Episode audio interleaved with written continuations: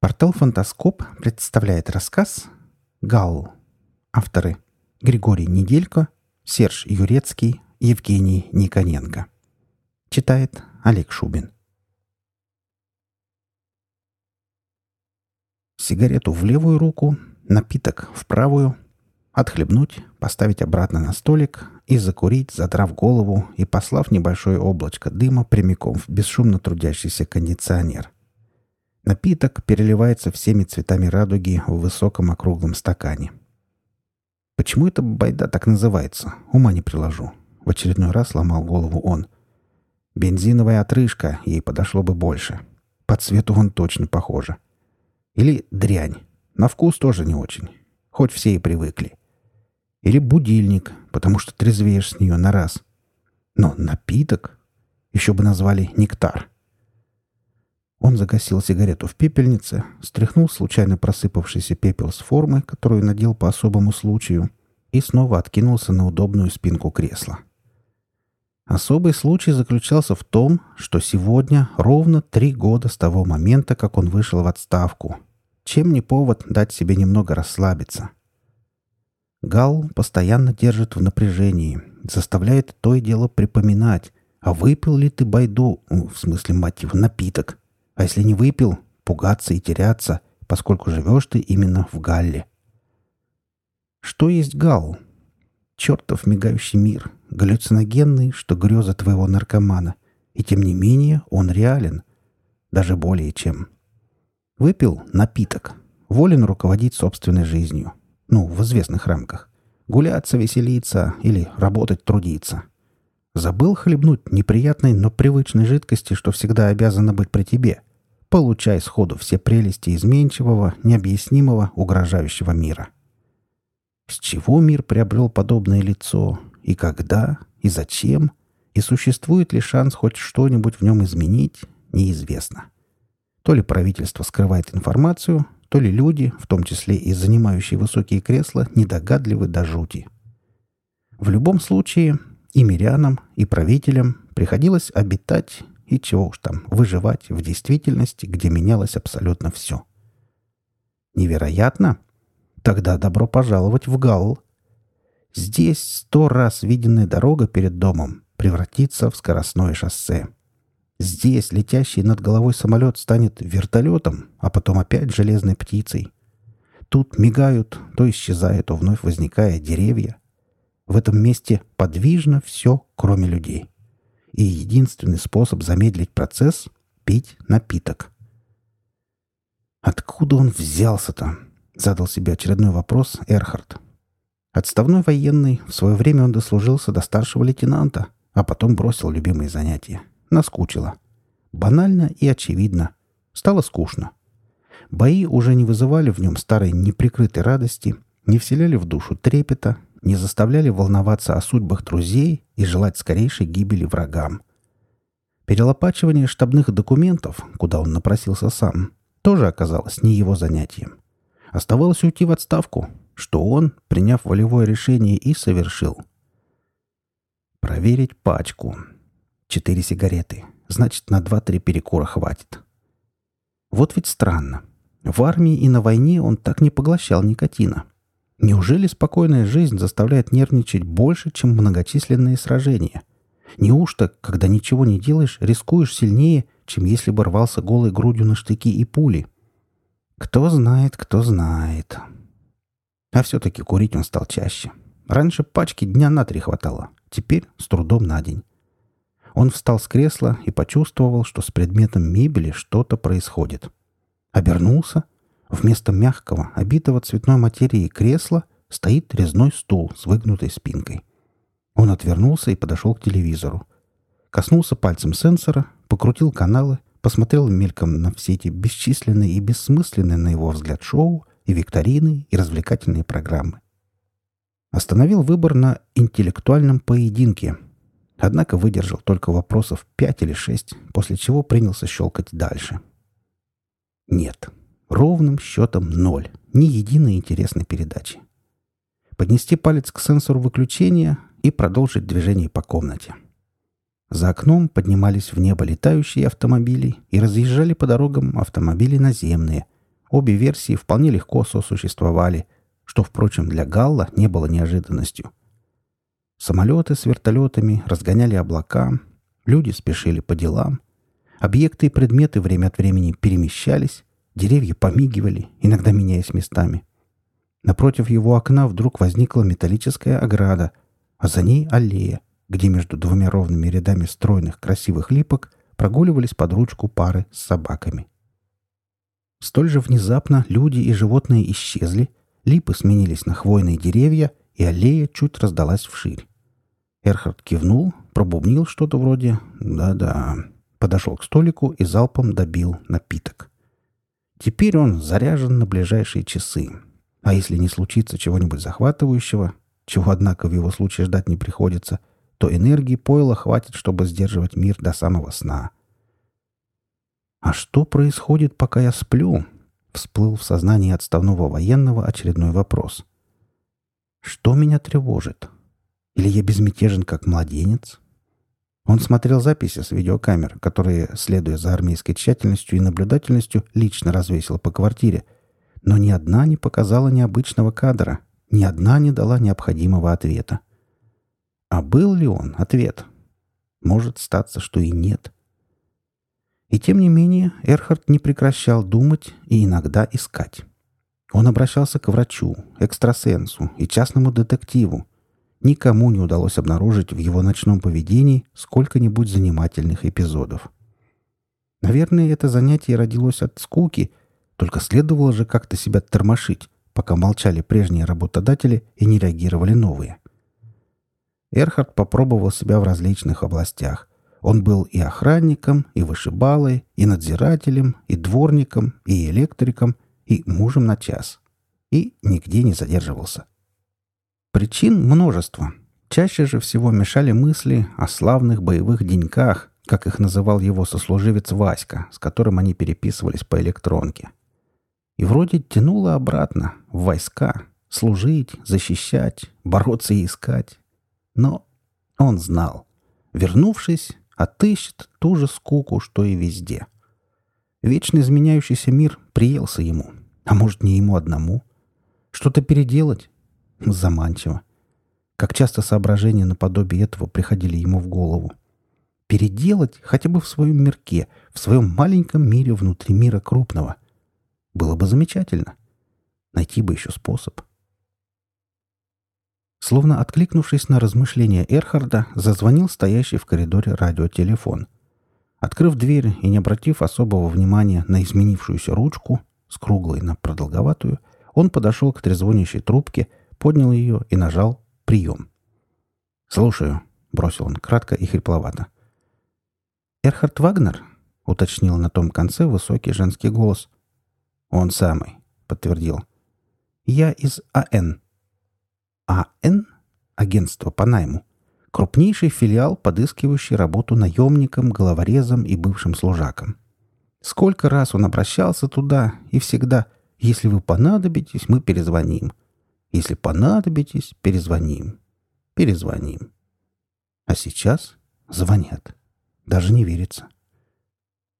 «Мы хотели бы нанять вас», — говорила между тем женщина из агентства. «Вас устроит следующая сумма». Прошла пара секунд, наверное, дама сверялась с записями, а потом ему назвали цифру. Цифра Эрхарда более чем устроила, о чем он и сообщил, отчасти устало, отчасти грубовато. «Подходит». Нанимательнице, конечно же, была привычна манера наемных солдат общаться, поэтому она продолжила, не акцентируя внимание на кажущейся незаинтересованности Эрхарда. «Тогда каким способом вам лучше получить инструкции?» «Задание секретное?» «Это решать вам». «Не понимаю». «Подробности узнайте на месте. Давайте я сообщу вам основные сведения, и если передумаете, говорите, не тяните». А дамочка знала подход к жестким воякам, умела общаться. «Хе, «Условились», — подтвердил Эрхард. «Отлично. Ваша миссия состоит вкратце в том, чтобы испытать на себе новую вакцину». «Перебиваю», — уведомил Эрхард. «Я не участвую в медицинских экспериментах». «Разве у вас не серьезная контора? Что за дурацкая подработка?» «Вакцина является производным от напитка», — объяснила нанимательница. «Ее действие рассчитано на несколько дней.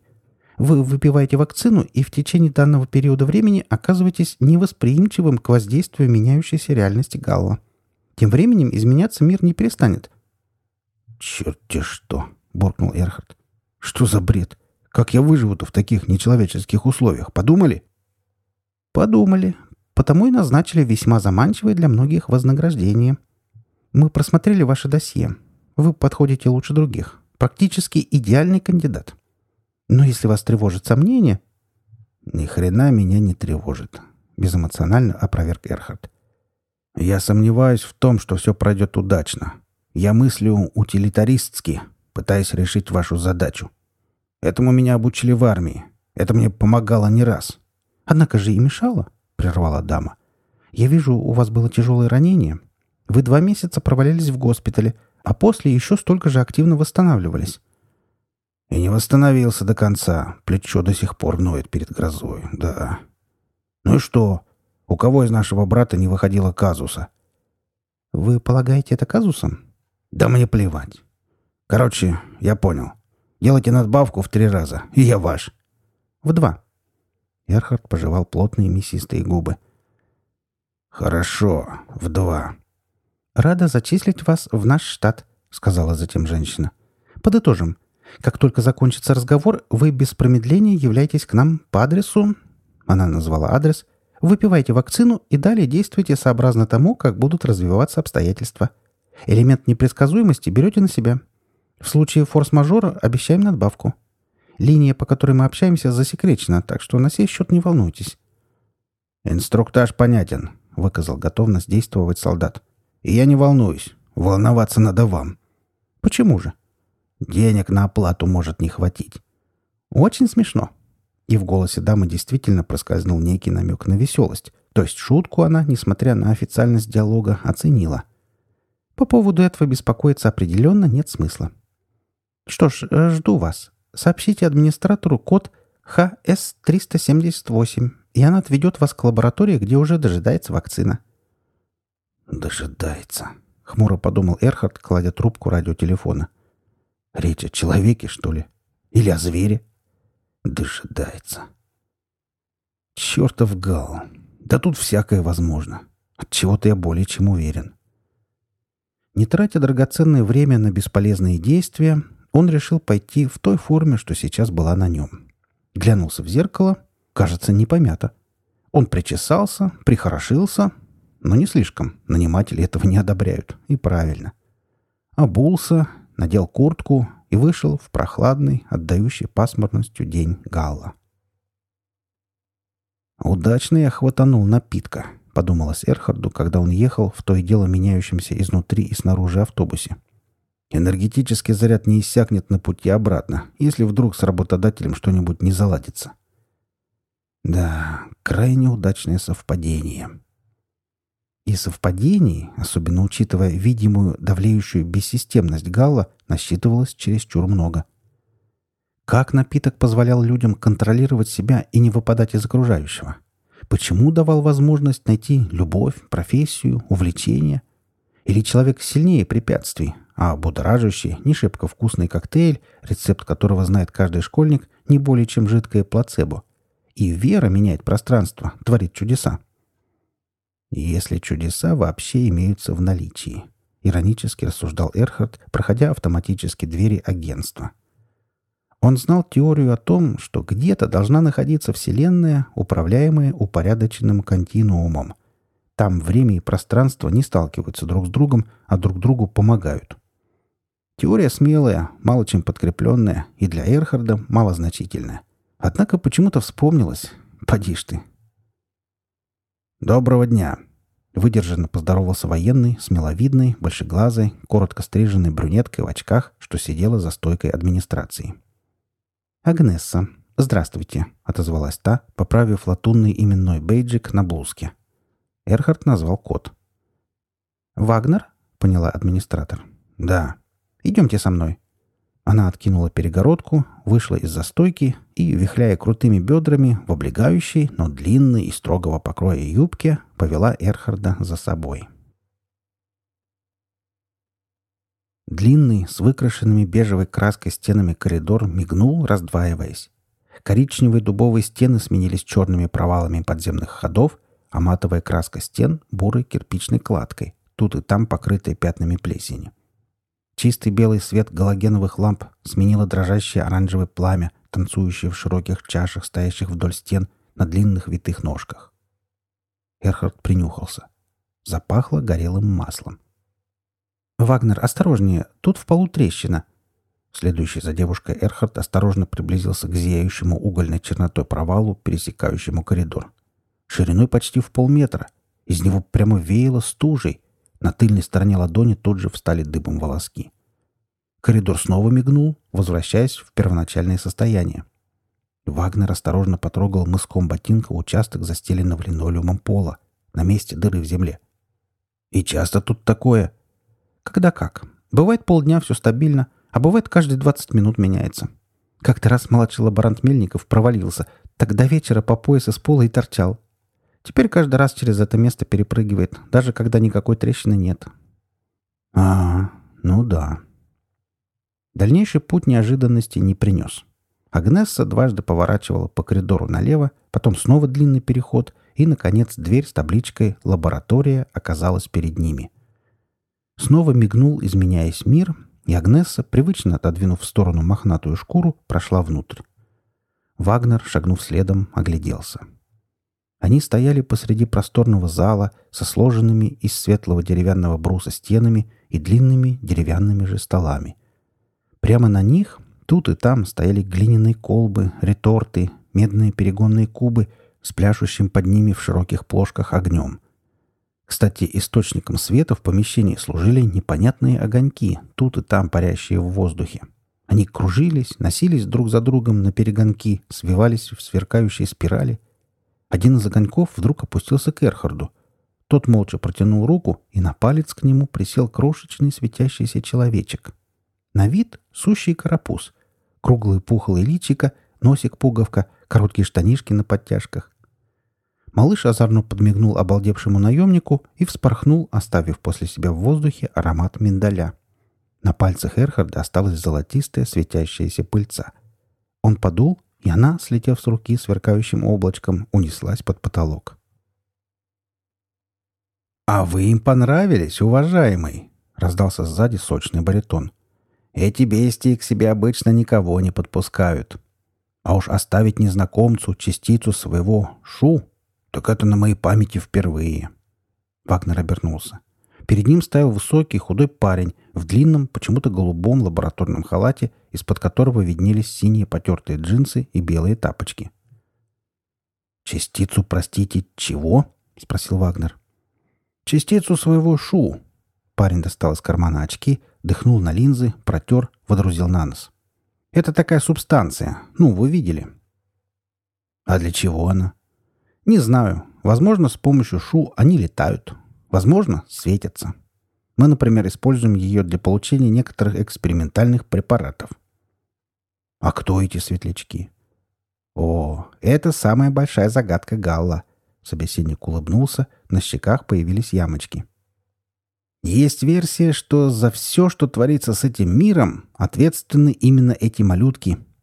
Ах да, забыл представиться. Собеседник протянул Эрхарду ладонь. «Профессор Егор Маляев, руководитель этой дивной лаборатории». «Эрхард Вагнер, доброволец. Меня сюда Агнесса привела. Я в курсе. А вы, кстати, знаете, в чем цель эксперимента?» Мне вкратце объяснили. «А что именно?» «Что моя задача — опробовать на себе действие новой вакцины». «Так и есть. А вам сообщили, в чем заключается действие препарата?» Вопрос не праздный, я обязан его задать. Итак? Ну, замялся наемник. Ваша микстура вроде как делает человека невосприимчивым к изменениям Галла.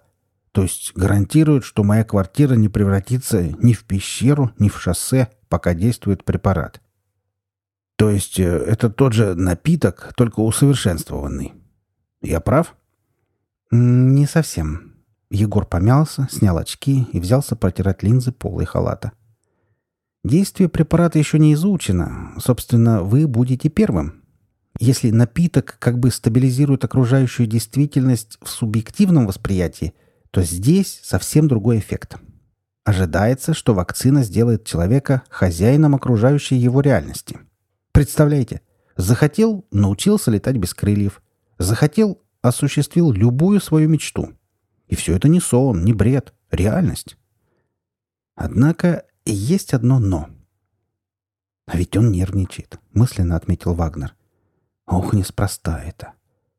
И что же это? Э, фактор самого Галла. Вы можете просто выпасть из окружающей реальности. Опять же, субъективно. То есть вы можете не увидеть едущий по дороге грузовик. Его для вас просто не будет. Но в том и проблема, что вы для грузовика никуда не денетесь. И задавит он вас вполне объективно. Возможно, насмерть. Такой вот фактор риска, уважаемый Вагнер. Мимо собеседников пронесся целый светящийся рой летучих малышей, и вдруг Эрхард осознал, что в лаборатории остались лишь они с Егором. Ни Агнессы, ни других сотрудников вокруг не было. Как, впрочем, не было и самой лаборатории. Теперь они стояли посреди тропического леса, пахло озоном и сыростью, явно только что закончился дождь. Наемник поглядел вниз. Так и есть. Они стояли в большой луже. «Этот мне гал!» — проворчал Маляев и потянул Вагнера за рукав. «Пойдемте скорее. Здесь скоро станет небезопасно». «В чем дело?» Наемник едва поспевал за шустрым профессором, бодро скачущим через стволы поваленных деревьев и выступающие из земли белесые корни гигантских деревьев. «Да что случилось, проф?»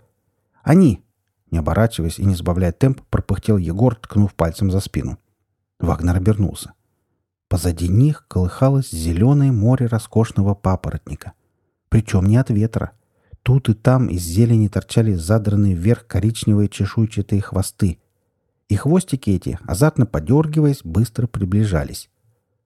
Тут поддал ходу и Эрхард. Что-то жужжа село ему на плечо. Вагнер машинально прихлопнул летуна. Тут же обожгло болью. Насекомое успело перед смертью ужалить. Ладонь стала липкой и холодной. Вагнер на бегу вытер ее о куртку. Позади заверещали. Проф ловко юркнул между почти сросшимися стволами толстых деревьев, торчащими из густого колючего кустарника, и остановился перед пропастью. Далеко внизу блестела ниточка реки, кружились какие-то крылатые твари. В кустах затрещало. «Приплыли», — констатировал Маляев. «Сейчас нас будут жрать». В подтверждение между деревьев показалась чешуйчатая морда — Вагнер подобрал булыжник и приготовился к бою, но тут его хлопнул по плечу Егор. «Отставить! Или как там у вас говорят?» «Повезло нам. У меня в кармане есть пара шприцов с вакциной. Один я всегда ношу для себя, на всякий случай. А один взял для вас, чтобы потом не искать. По-моему, самое время принять». Возле морды появились две когтистые лапы. Ящер вереща протискивался между стволами. Еще немного и пролезет — «Черт с вами, проф! Колите вашу гадость!» Егор сорвал колпачок с иглы, выпустил тонкую струйку и вонзил шприц в плечо Эрхарда прямо через одежду. Место укола обожгло холодом, словно жидкого азота под кожу впрыснули. Рука онемела, мир потерял краски. Что-то промелькнуло мимо Вагнера. Вскрикнул проф. Медленно, как двигаясь в толще воды, наемник обернулся. То, что миг назад было Егором Маляевым — билась на краю обрыва в луже крови, а над ним, покачиваясь на задних лапах, стоял ящер. Вагнер поднял над головой так и не брошенный камень, шагнул навстречу хищнику. Тот прыгнул, и вдруг мир замигал, застыв на месте. Мигал висящий в воздухе ящер, мигал пролетающий мимо жук. И вдруг все исчезло. Жесткий матрас под спиной, холодная поверхность крашеной стены — белый потолок с лентами светодиодов. Эрхард уже проснулся, но вставать не спешил, заново переживая сон. Надо же, приснится такое. Летучие малыши, ящеры. Вагнер потянулся и обнаружил, что лежит на кровати в одежде. Мало того, постель была испачкана грязной обувью. Бывший наемник вскочил и кинулся в ванную, скидывая на ходу куртку. Овал зеркала на стене отразил опухшее плечо со следом от укола и обалдевшую физиономию Эрхарда. Прошло уже более четырех часов. Это дольше любого действия напитка. Однако эффект оставался. Вернее сказать, он был, но не таким, каким его делал напиток. Это пойло просто снижало уровень воздействия галла на человека. Вакцина же, как и опасался Маляев, несколько выбивала Эрхарда из мира. Гал-то менялся, и менялся будь здоров, но Эрхард оставался неподвижен относительно его движения. Бывший вояка даже не знал, что лучше — пить напиток и находиться в этой комнате, ходить в тот магазин, ездить именно на этом автобусе, общаться с этими людьми или же лицезреть, как Гал закидывает тебя во всевозможные уголки своего пространства. Поначалу все было с виду нормально. Эрхард закурил сигарету, запустил кофеварку и сел в любимое кресло, чтобы собраться с мыслями и хорошенько обдумать прожитые события. Но потом вдруг все резко поменялось. Он ощутил падение, а затем почувствовал, как пятой точкой ударился обо что-то жесткое. Вокруг него не было привычной ему обстановки — это была уже не его квартира. Более того, он вообще не находился в своем городе. Вагнер вдруг осознал себя сидящим на каменном полу в какой-то пещере. От леденящего холода волоски на руках и ногах встали дыбом. Где-то капала вода, отдаваясь эхом по всему пространству вокруг. «Какого черта?» — выругался Эрхард и сам испугался своего голоса, гулко отразившегося от каменных сводов пещеры. Вокруг была темень, хоть глаз выколи. Наемник потянулся было в карман за зажигалкой, но вокруг все снова поменялось. Теперь он стоял прямо посреди шумной площади в каком-то далеком от его места проживания южном городке. Люди вокруг сновали туда-сюда, что-то кричали, гудели сигналы машин. И было удивительно, что никто будто не замечал обалдевшего наемника прямо посреди толпы. Однако потом все же Эрхард стал ловить на себе многочисленные недоуменные взгляды, но не более того. Вагнер взял себя в руки и, решительно не обращая ни на кого внимания, отправился искать то, что могло бы подсказать ему его местоположение. Ему что-то кричали вслед, но он не слушал. Вагнер судорожно пытался вспомнить, в какой же стране говорят на подобном наречии, но кроме каких-то общих познаний об экзотических местах Галла ничего в голову не лезло. Наконец он забрел в какую-то сувенирную лавку. За стойкой стоял скучающий смуглолицый продавец который при виде вошедшего Эрхарда удивился и будто бы даже несколько возмутился. Наемник взял инициативу в свои руки. «Послушай, приятель, мне нужно знать, где я, в каком месте нахожусь, э, понимаешь?» Рассеянно говорил Эрхард, при этом понимая всю нелепость ситуации. Собеседник явно не понял ни слова. «Город!» Вагнер почему-то говорил на повышенном тоне, будто это поможет местному жителю его понять где я нахожусь. Понимаешь? Как тебе еще объяснить? Где я?» Продавец смотрел на него, как на идиота, а потом вдруг начал что-то кричать, активно жестикулируя. «Тихо, тихо, парень!» Эрхард пытался было успокоить разошедшегося лавочника, но тот еще больше кипятился. Из-за занавески на крики вышел еще один местный и, увидев наемника, тоже начал кричать при этом делая руками жесты, будто выгоняя Вагнера из лавки. «Да пошли вы!» — крикнул в ответ Эрхард и вышел из магазина. На улице его окружили туземцы и тоже начали кричать на него, размахивая руками, но при этом держась на расстоянии. Наемник пошел вдоль по улице. Толпа последовала за ним, не прекращая шуметь. «Что вообще тут происходит?» — подумал Вагнер и ускорил шаг. Но тут Гал вновь внес свои коррективы. Теперь бывший военный шагал уже не по мостовой улице, а по песчаному берегу какого-то океана. Потом были густые джунгли, вроде тех, где сожрали профессора, потом какое-то высокогорное плато у подножия высоченных скалистых вершин, где Эрхард с полчаса стучал зубами от холода и искал хоть какие-то признаки цивилизации. Затем его занесло в небольшой городок, но теперь уже в соседней стране. И через несколько часов таких странствий и невозможности хоть как-то контролировать ситуацию, Эрхард начал конкретно злиться. Вдобавок масло в огонь подливали и урчание в животе, и общая усталость. «Я этим яйцеголовым руки оторву! Я им ноги-то повыдираю, чтобы им пусто было!» — неистовствовал Вагнер. «Осточертели мне эти их эксперименты, в печенках уже сидят. Мне бы сейчас пожрать от души. Хорошего бы зажаренного окорока, да вина побольше, красного, докрепленного. И тут вдруг Гал снова поменялся. Но уже не так, как раньше. Эрхард с удивлением обнаружил себя сидящим за столом в одном из ресторанов его города. На столе обнаружились тарелка с жареным мясом, непочатая бутылка вина и бокал. За окном смеркалось, начали зажигаться уличные фонари. «Это еще что за дела?» Обалдевший наемник даже забыл о только что мучившем его голоде. В воздухе почему-то опять запахло миндалем, как тогда в лаборатории. Эрхард поднял глаза кверху.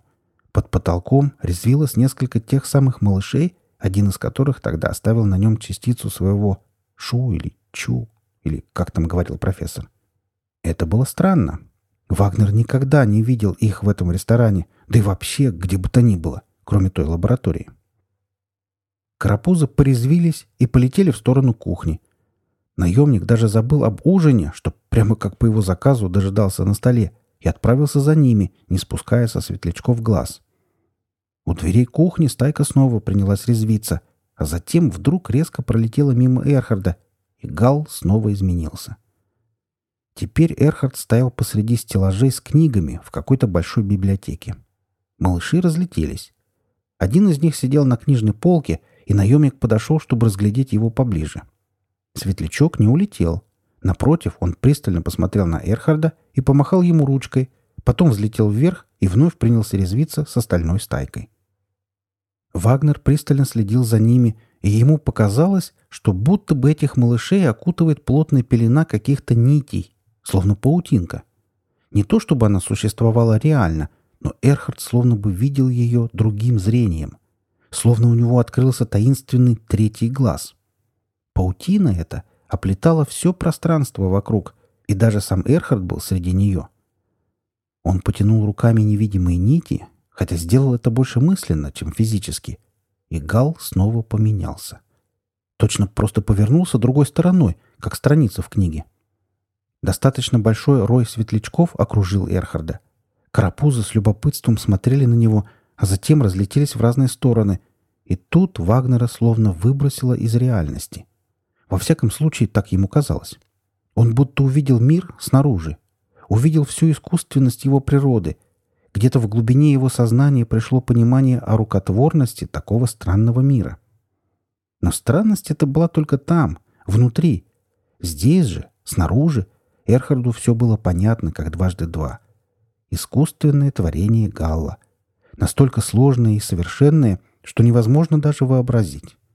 Мир, живущий по законам вероятности движений и поведений светлячков.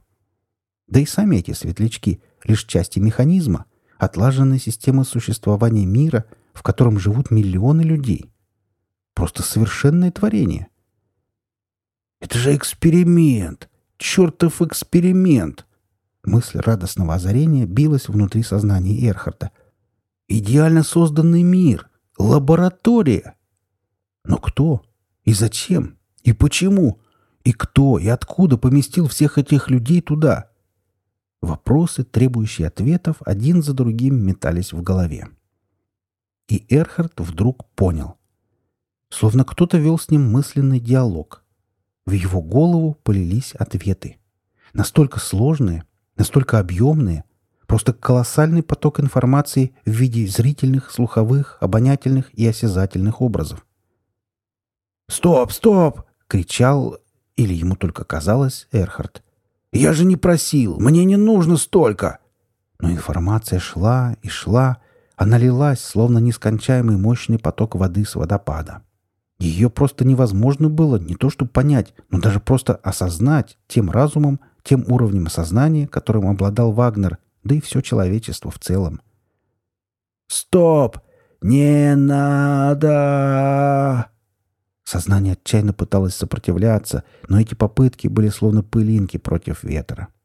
В конце концов, Эрхард больше ничего не кричал. Более того, он даже ничего не понимал. В голове была пустота. Первым родился слух. Что-то протяжно тренькнуло поблизости, будто струна оборвалась. Потом пришло ощущение легкого зуда в правой ладони, быстро переросшее в щекотку. Там словно ворочался кто-то маленький и теплый. Щекотка становилась все сильнее, и Эрхард, наконец, открыл глаза. Он по-прежнему был вне Галла, висел в нигде и никогда, в пустом пространстве.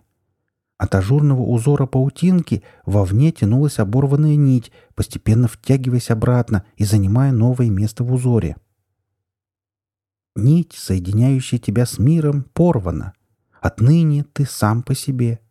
Прозвучал в голове мелодичный голосок, словно хрустальный бокал зазвенел. «Ты кто?» — мысленно произнес Вагнер, и ответ не замедлил себя ждать. «Не важно, кто я. Важно, кто теперь ты». «Ну и кто я?» «Пока лишь познавший. А вот станешь ли творящим, это от тебя зависит. Оглянись вокруг». Эрхард оглянулся. Пожалуй, определив пространство вокруг как пустоту, он поспешил. Вокруг, на удалении, горели огоньки звезд. Желтых, красных, синих, белых. Россыпи, созвездия. И как он сразу не заметил этой красоты? Что это? Мироздание, друг мой. Перед тобой мироздание. Огоньки — это сверкающие миры. И у тебя есть шанс зажечь свой огонек. «Ну как?» «Разожми ладонь», — попросил голосок. Вагнер поднес сжатый кулак к глазам, сквозь неплотно сомкнутые пальцы пробивались лучики света — а когда Эрхард разжал руку, на ладони у него сидел, подтягивая лямки коротких штанишек, светящийся карапуз.